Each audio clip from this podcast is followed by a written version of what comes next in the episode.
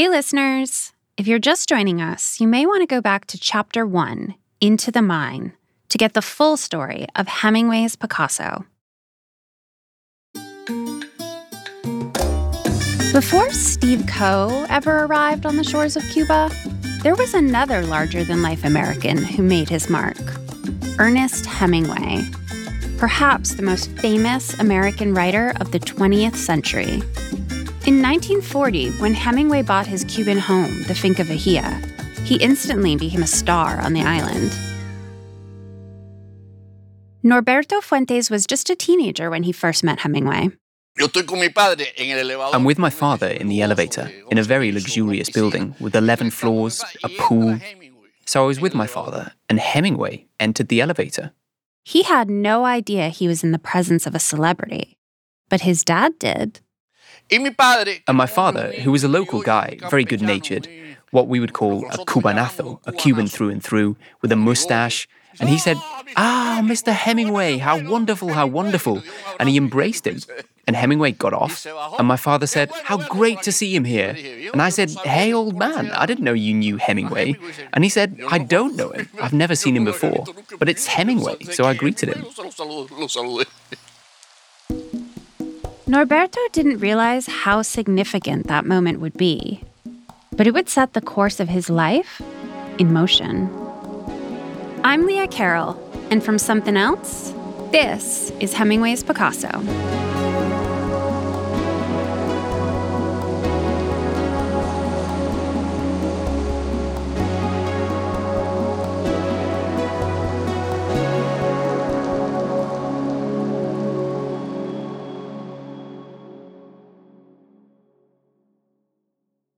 Years after this encounter with Hemingway, Norberto worked as a war correspondent who traveled with Cuba's troops to Angola, Nicaragua, and El Salvador. But he always heard stories from back home about the legendary Hemingway. Yo siempre digo, si este americano, si este Hemingway. I always say that if this American, this man Hemingway, had realized that that young boy stood next to him in the elevator, in jeans, maybe a t shirt, with a hairstyle like Elvis, if he realized that 10, 15 years later, I'd be snooping through his papers with everything in my hand, what would he have done with me? Would he have wrung my neck? Would he have killed me? I don't know what he would have done.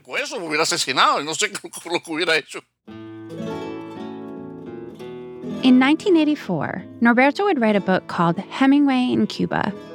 The book received global recognition, in no small part because most biographies of Hemingway at the time didn't give much attention to his life in Cuba.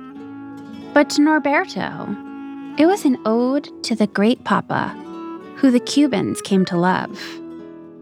But as much as they admired him, they let him be. He was just another guy walking down the street. There were many Americans living in Cuba. The American on the streets of Havana was a normal character. It was like seeing any old person from Havana, and Hemingway was no exception. Hemingway was a chubby American in a linen shirt and Bermuda shorts. It was nothing. Hemingway first moved to Cuba with his fiancée, Martha Gellhorn, in 1939. One day, Martha stumbled upon an estate where there had once been a Spanish fort. It was called Finca Vigia, Lookout Farm. Hemingway's reaction to the place wasn't very enthusiastic at first. So Martha returned on her own, paid to clean it up, and brought him back for a second look. They promptly moved in, and upon their marriage in 1940, Hemingway purchased the finca for $12,500 as a wedding gift. Hemingway lived in the finca for two decades, where he wrote some of his major works, including what some consider to be his masterpiece, The Old Man and the Sea. And over those two decades, Cuba's political landscape slowly changed.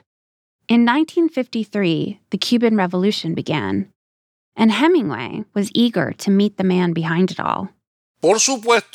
Of course, the bearded man who claims all the international attention is not Hemingway, but Fidel Castro. Castro had a vision for Cuba to create a self sustaining country that didn't rely on foreign imperialist powers. Hemingway was struck by these anti imperialist ideals having been heavily influenced by the Spanish Civil War, where he witnessed atrocities at the hands of fascist leaders. And it seemed like the dream Castro had for his country was within reach. On April 17, 1961, the US, who viewed Cuba as part of a global communist threat, attempted to invade Cuba by sending 1,400 American trained Cuban exiles to remove Castro from power. They were defeated by Castro's troops in less than 24 hours. Castro became a hero to the Cuban people. From then on, Hemingway disappears from the Cuban consciousness. But of course, that dream for Cuba didn't last. The country was cut off from the rest of the world. The US placed an embargo on trade with Cuba. And the once idealistic Castro became a capricious leader who ruled a country with his ruthless military dictatorship. Hemingway wouldn't live to see the worst of this. As he grew older, his years of hard living caught up with him. He was in pain. His eyesight began to fail him, and he had difficulty writing. As diplomatic relations between Cuba and the US devolved, Hemingway took a reluctant break from the finca. And on July 2, 1961, just one year after his departure from Cuba, Mary found him on the ground in their home in Ketchum, Idaho, dead from a self inflicted gunshot wound. His death made international news, and it was on the front page in Cuba. The news was published on a Sunday. A great friend of Cuba has died.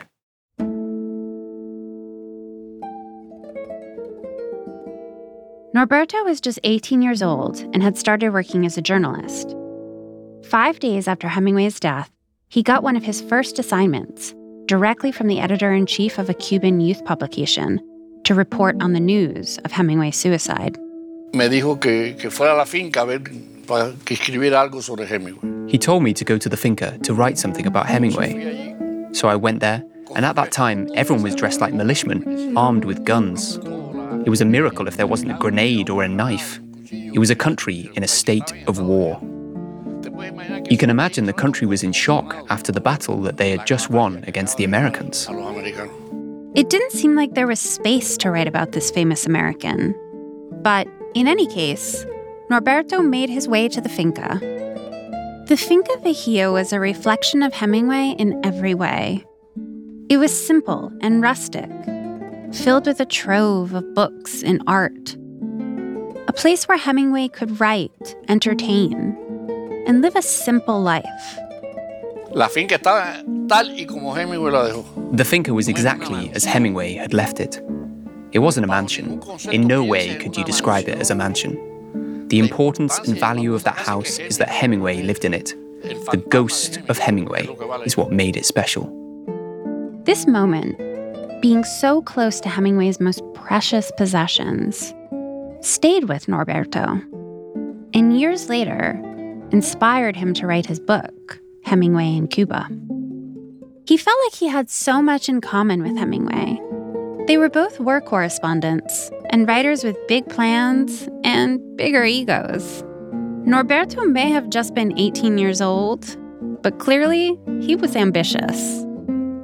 Hemingway in Cuba was well received by some of the world's most respected authors, including Colombian novelist Gabriel Garcia Marquez, who wound up bringing the book to the attention of Fidel Castro. And Castro was intrigued.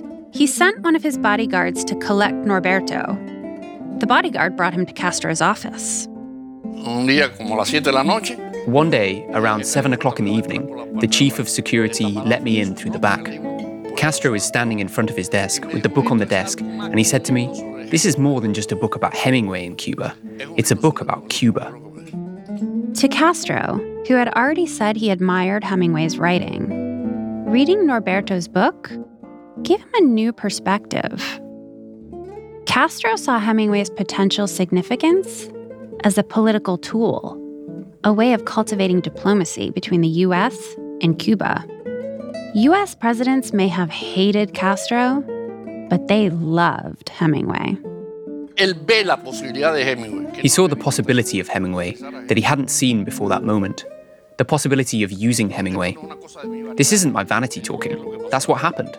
From then on, Hemingway becomes a fundamental character, important in all negotiations between Cuba and the United States. More about how exactly that went down after the break.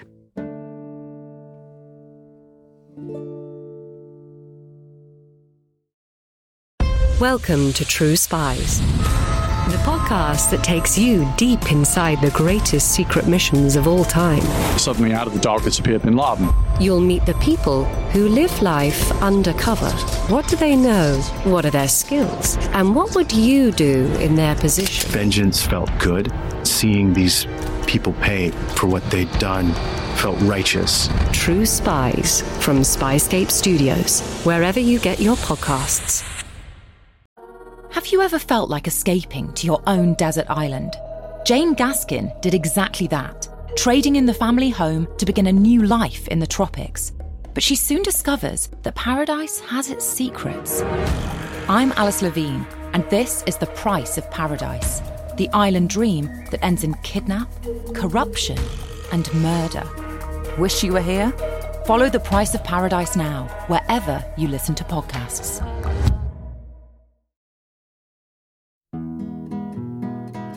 In the early 1960s, Fidel's dictatorship was seizing the belongings of aristocrats and elites who had fled the island because of the revolution.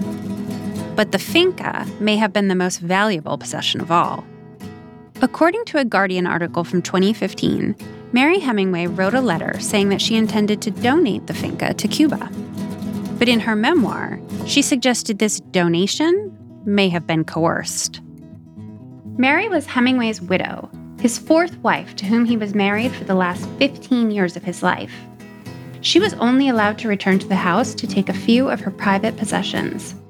Everything else she had to leave behind, and that included all of the priceless artwork Hemingway had spent a decade accumulating. Castro saw a unique opportunity to pair the physical importance of the finca with Norberto's words. Words that depicted an American genius at rest on a peaceful island in all its pastoral beauty. A sharp contrast to the images of guerrilla warfare that people had become accustomed to. Soon, Castro invited Norberto into his fold. He befriended not only Castro, but also members of his Secret Service.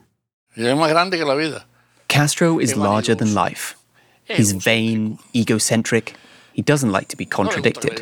But after all that, when the moment comes to analyze and make a decision, it's not of the least importance.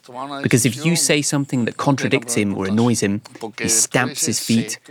But in the end, if he realizes that you're right, he adopts what you said.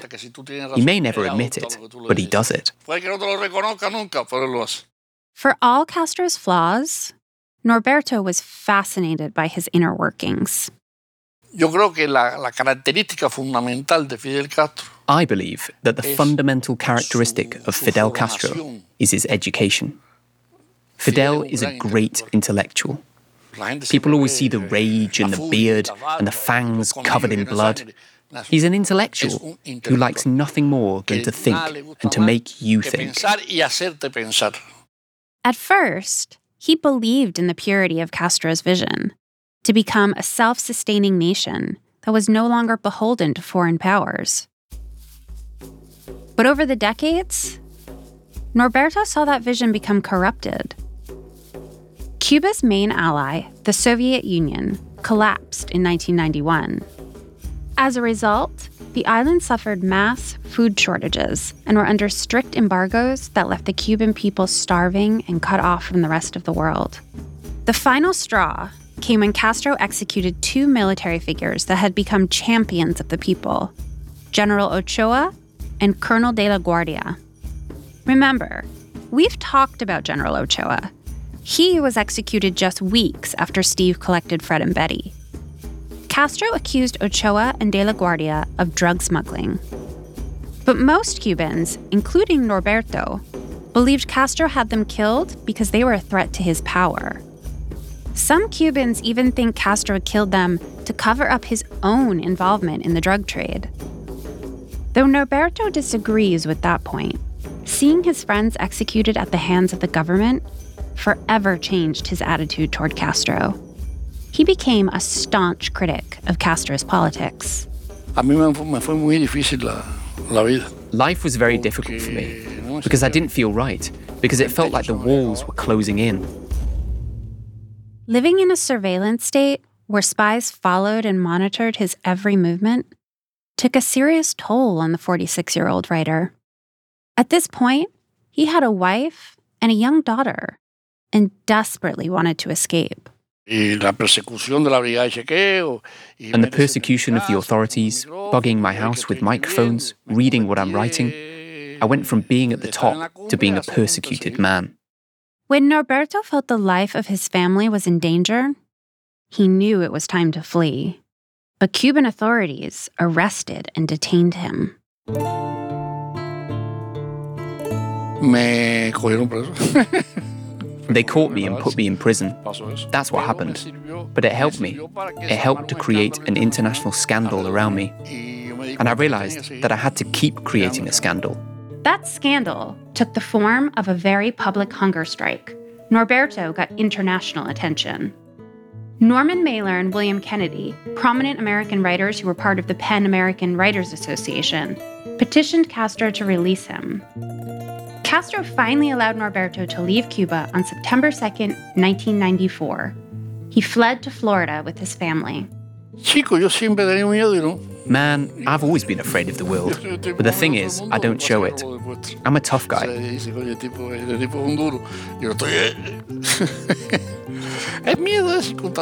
Fear is circumstantial. I always knew that the thing with me had a political value, a political consequence. I was probably the most important and well known journalist in the country at the time. Norberto lives in Miami, Florida with his wife. He smiles now as he tells me how happy he is that his daughter is a doctor in Texas. I'd like to say that Norberto and Hemingway switched places, that they both found peace in each other's respective home countries.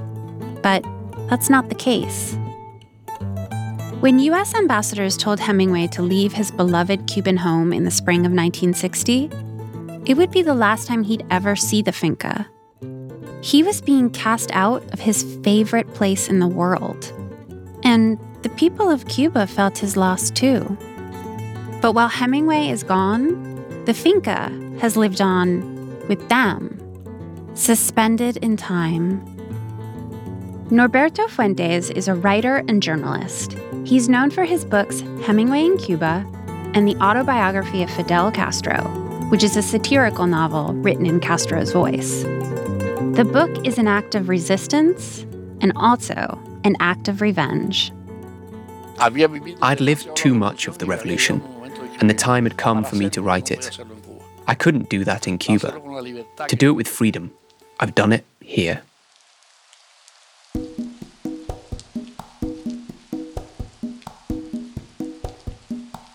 If you love the show, follow us on Apple Podcasts, Spotify, Stitcher, Amazon Music, or wherever you get your podcasts.